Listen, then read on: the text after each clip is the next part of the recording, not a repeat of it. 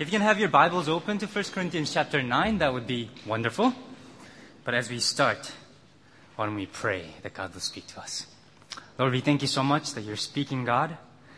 Lord, we pray that your words that are sharper than the two edged sword will sharpen our minds and hearts, that we may be able to live for you, not just today, but for the rest of our lives. We pray these things in Jesus' name. Amen. 1 Corinthians, uh, Corinthians chapter 9.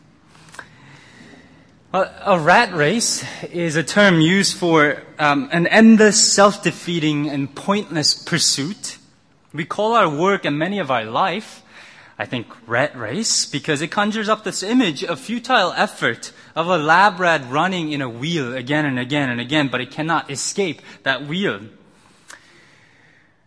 Um, I think this describes many people's lives, and I think in some ways, especially in life, life in Hong Kong, people walk faster in Hong Kong than in other places. People seem to be in a race to get to somewhere. Things are run more efficiently in Hong Kong, but you, if you stop and ask, well, what is this all for? What is this for? What is the prize?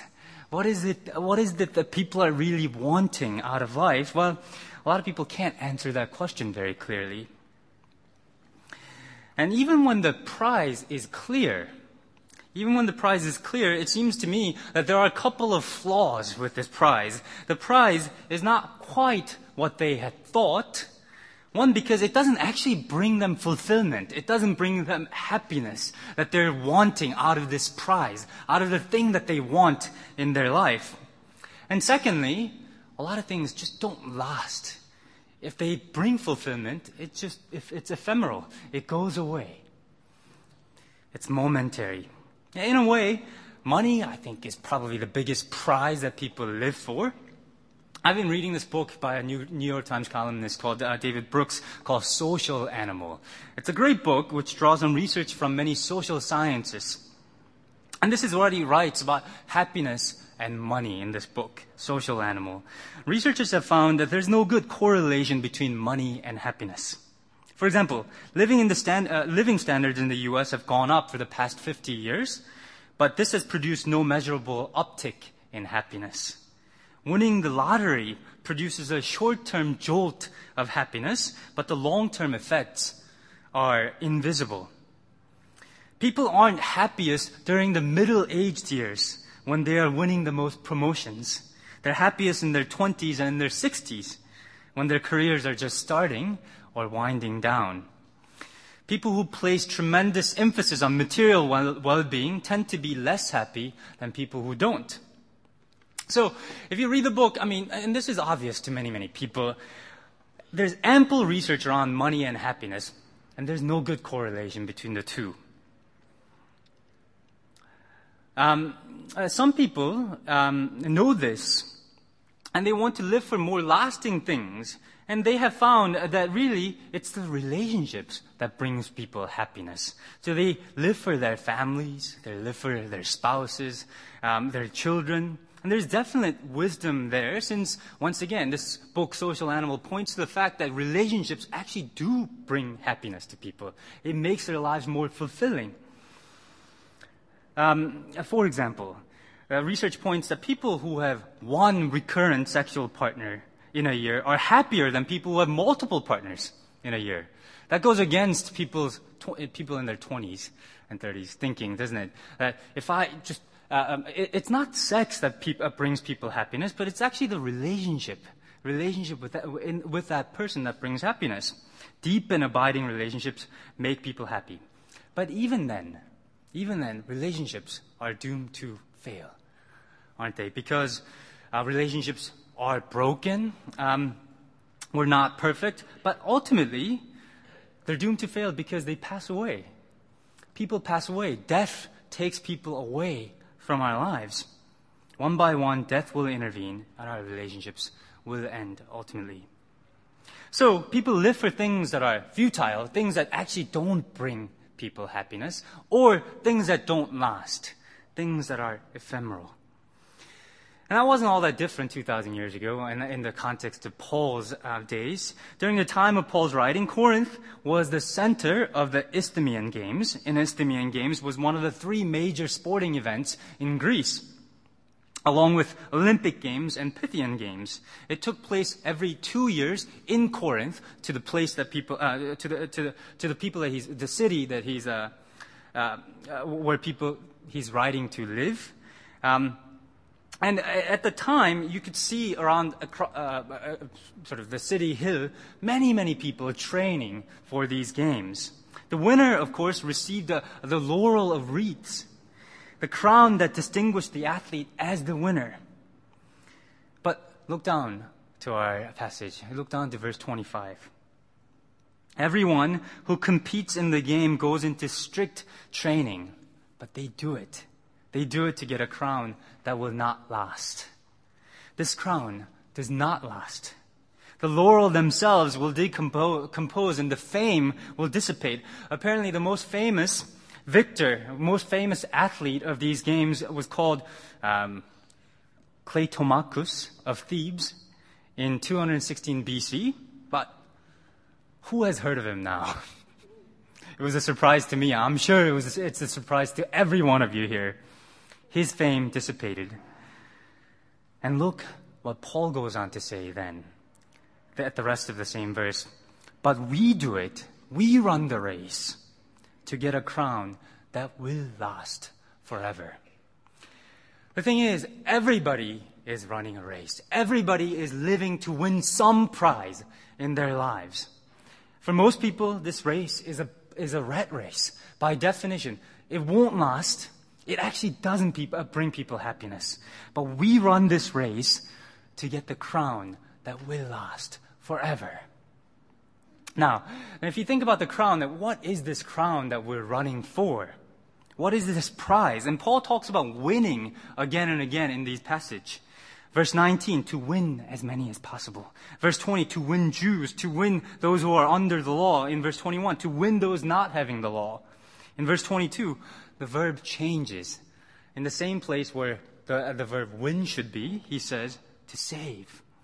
He says, I have become all things to all men, so that by all possible means I might save some.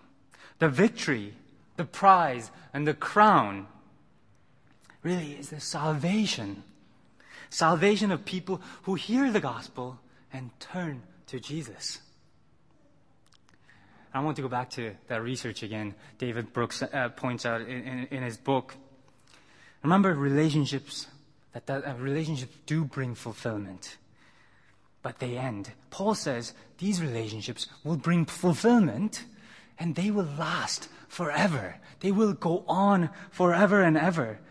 They will stand again. People that come to Christ. Uh, will stand again at the judgment day, at the last day when Jesus comes back, and they will stand and they will receive their glory. And that prize will last forever. Remember Paul's words to Thessalonians as he reflects on his time with them. Thessalonians, 1 Thessalonians chapter 2, 2 verse 19 and 20. For what is our hope, our joy, or the crown in which we will glory in the presence of our Lord Jesus when he comes. Is it not you? Indeed, you are our glory and joy. Is it not you? You are our glory and joy. There's obviously the satisfaction of pleasing Jesus, our Maker. But it's more than that. He will look to the people. He will look to the people who are with him for eternity and he considers them his crown and joy. They are his hope, joy, and crown. And obviously, um, there's that, that, that, that, that satisfaction of knowing that they are saved from judgment and condemnation. And that ought to be enough, really. But in the new creation, each person who is saved, each person who eats from the tree of life, will be in their full glory. Remember in 1 Corinthians chapter 15, he talks about the resurrection body. That's what he's talking about. Each person will shine with Christ's splendor. Each person will be resurrected with new bodies as it was intended to be. We will receive this un- incorruptible body, untainted by death. God's glory will be revealed fully in each one of us. We won't merely see beauty, though actually that should be enough. We'll be united beauty with beauty. We see, we pass into it, we, we receive it in ourselves, we bathe in it, we become part of it. And so C.S. Lewis, in his essay called Weight of Glory, he says, it's a serious thing to live in a society of possible gods and goddesses. To remember that the dullest and most uninteresting person you talk to may one day be a creature which, if you saw it now, you would be strongly tempted to worship. Each person will be in full splendor and glory. That if we saw that person now as, as, as they will be, we'll be strongly tempted to worship. We are made in the image of God, and at that day, we will uh, receive these new bodies and we will bathe in God's beauty and glory. And we'll look upon them. We'll look upon the people God saved through us. And they will bring lasting joy, lasting satisfaction, lasting fulfillment. That is the prize. People who are clothed with the weight of God's glory. People who shine the full splendor of God's glory. So that is the prize. Now, if that's the prize, how do we get there? How do we win that prize? After all, Paul says in verse 25, not, not everyone who runs this race will win the prize. Running the race doesn't mean, it doesn't guarantee that you win, uh, win the prize. You must run uh, this race in a way to win. Some people run aimlessly. Some people punch, but their punches don't land anywhere. Some want to share the gospel, but to no avail. How should we run this race? How should we do this evangelism thing? I think the verbs, I think, uh, in the first paragraph is very, very telling once again. So if you look to verse 19, this is how he starts. By, uh, he, this is how he starts uh, the section. He says, I am. I am free and belong to no man. But if you look at the rest of the paragraph, he goes on to say, he talks about how he has become, how he's become this and that. He is a certain way, but he says he didn't stay there. He didn't just say, I am this way and I'll stay this way because this is who I am. He becomes. He becomes things that he wasn't. Verse 20, to Jews, I became a Jew. Remember how he circumcised Timothy in Acts chapter 16 and 3, 16 3, because um, he didn't want Timothy's non-circumcision to be an issue with the Jews worshiping in the temple. He also com- uh, complied with the strict Nazarite vows in Acts chapter 21, 23, and became a model Jew when he was with the Jews, so that he could be with them and witness to them. But also, when being a Jew conflicted with the gospel message, he refused to participate. For example, he, did he does the opposite thing as he did with Timothy, um, with Titus. And because he wanted to make sure that in that context, people understood that being circumcised and being not circumcised had nothing to do with salvation. He wanted to make that clear. So in verse 21, to those not having the law, I became like one not having the law and if you go back to the first, uh, uh, uh, uh, uh first sermon of this series, he talks about the weak, the people who are weak um, in, their, in their mind because they don't know the freedom that they have in Christ. And so they're, um, they don't feel good about eating the food that's sacrificed to, to idols. He says, Well, I won't eat that food at all if it, it would bring it, that, if that becomes a stumbling block to them. To the weak, I became weak. He has become all things to all men, that by all possible means that he might save some. I am to I become. That is the training. That is how he ran the race. Even in my young age, I can sense that as I become older, as we grow older, it's easier to say, well, I am this way. I prefer this. I like this. This is who I am. Remember, we're not our own. We're not our own. We have been crucified with Christ. Galatians chapter 2:20. We were bought at a price. 1 Corinthians chapter 6:20. Jesus controls who I am and who we are. And remember what he says, uh, what, Jesus said to his disciples in Mark 10. Whoever would be great among you must be, uh, um, uh, you must be your servant, and whoever would be first among you must be slaves of all. We must be slaves of all. We must be subject to everyone around us. There's no excuse of saying, I am this way, and so I'll stay this way.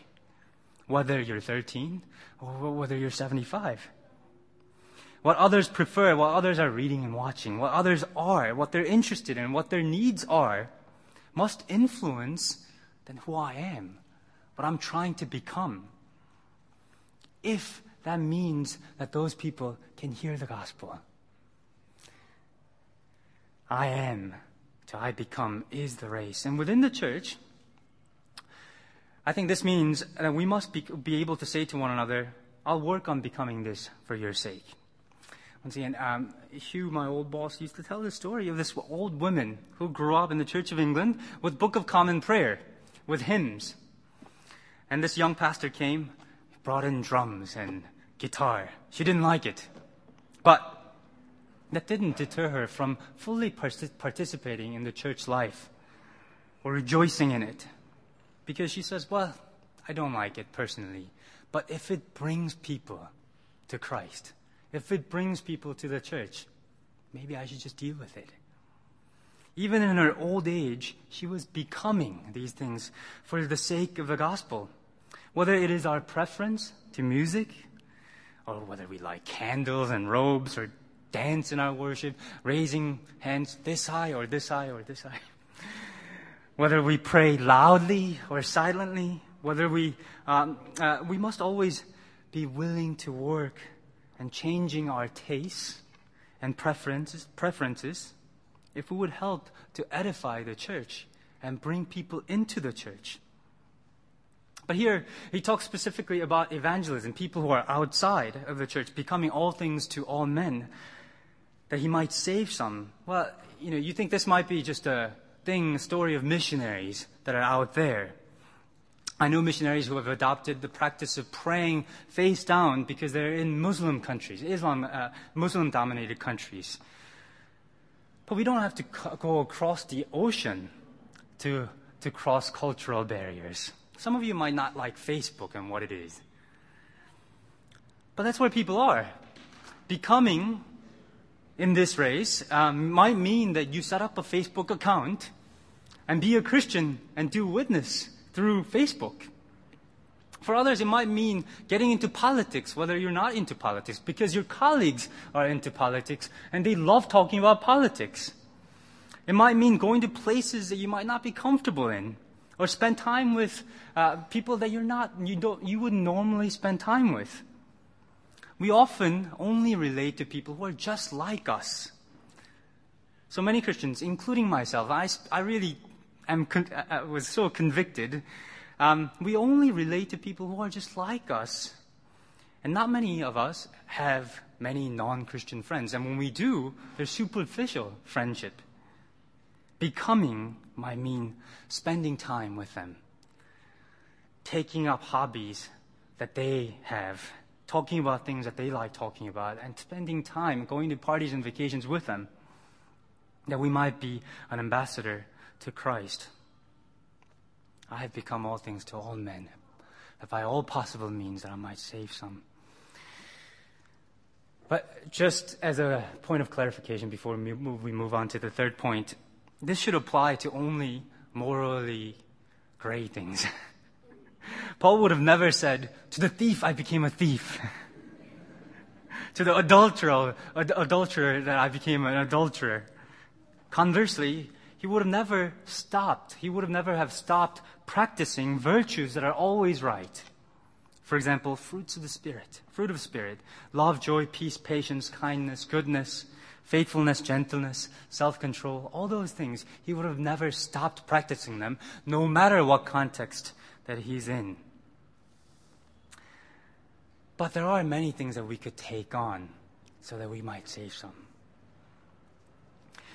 And already, I hope you can see that running this gospel race is not an easy thing. To, to go from I am this way to I will become this is really, really difficult. Even when you're 13. Um, Paul aptly then compares this race to running a marathon or boxing, two of the toughest sports that I can think of. I tell you this, um, I, I told you this before that I've wrestled, I think, in high school. Um, you might not believe me, but um, I used to wrestle, and, and, and in the wrestling room, there were uh, this, these words are painted no pain, no gain. No pain and no gain. I want to change that a little bit. No pain, no glory. Running this gospel race is tough, and Paul does not envision an easy race. Not everybody runs, runs this race, and everybody, some people run aimlessly, and some people, uh, punches don't land anywhere. And look to verse 27. He says, I, I beat my body and to make it my slave. Literally, I lead my body as a slave. He subdues his mind and will, his body, so that he might be able to reach people who don't yet know Jesus. I told you now that I wrestled in high school, but I didn't tell you that I wrestled one year in college as well. Um, I, I, I, am very embarrassed to tell you this because my record was something like one win and something like 27 losses. um, the biggest defeat that I had was in my junior year um, where I didn't actually wrestle at all, but I wrestled in my sophomore year, and I used to just go to practice time to time. And the, the coach, in, in order to woo me in to the wrestling team back in, I don't know why, because I had one win the previous season, but he wanted, to jo- he wanted me to join the team. He said to me that next week there is a match. And if you just join the, ch- the team, you can just raise hand and, and take a win for us because they don't have a 157 pounder, which is what I wrestled. So I said, okay, well, I can do that. I can go in and raise my hand. So I filled out the paperwork and I did some stuff and I joined the team. Now, when that Saturday came, I went to the match and the coach said, actually, there is somebody. do you want to wrestle? without having any training whatsoever, without having just the tough things that needs to be done to run, drilling over and over again, running the miles, um, controlling what you eat, and all those things, I said, okay. I lost. I was pinned, I think, within something like 50 seconds. I think it was a miracle that I lasted 50 seconds. You know, a lot of people approach evangelism approach discipleship like that. We jump into this. We jump into sharing the gospel. We jump into trying to build other people up without doing all the little things that needs to be done in order to make that work. Um, preaching the gospel without getting to know the people, without finding out what their struggles are, what their life is actually really like, what motivates them and what makes, makes them upset, what their surface questions are, and what their deep questions are, without having prayed for them again and again over months and years. We want the prize without, uh, without the training. But there's no pain, no gain. Without doing all the things, we will not win this prize. We need to not share only our words, but our lives, our meals, our vacation times. It takes time and effort. And it's difficult to go from I am this way to I will become these things for your sake. But everybody is living for some things. What is the prize that you're living for? What will last? Once again, Paul in Thessalonians chapter 2. For what is our hope, our joy, or the crown in which we will glory in the presence of Jesus when he comes? Is it not you? Indeed, you are our glory and joy. It is a race worth running. It is a race worth training our bodies and our mind and our will for. And let's be a church that runs this race together. Let's pray. Lord Jesus, we thank you so much for the salvation that we have received. We know that this wasn't because of our righteousness, because we were better than others, but because you were merciful to us. And we pray that you will instill in us such joy, um, such, uh, such indescribable, indescribable bubbling joy in our lives, that it will shape all of the way that we live our lives. We pray that we will give up our rights, that we will give up um, all the things that we prefer, all the things that we are, so that we might be able to train ourselves. We might become uh, people who might win people for you.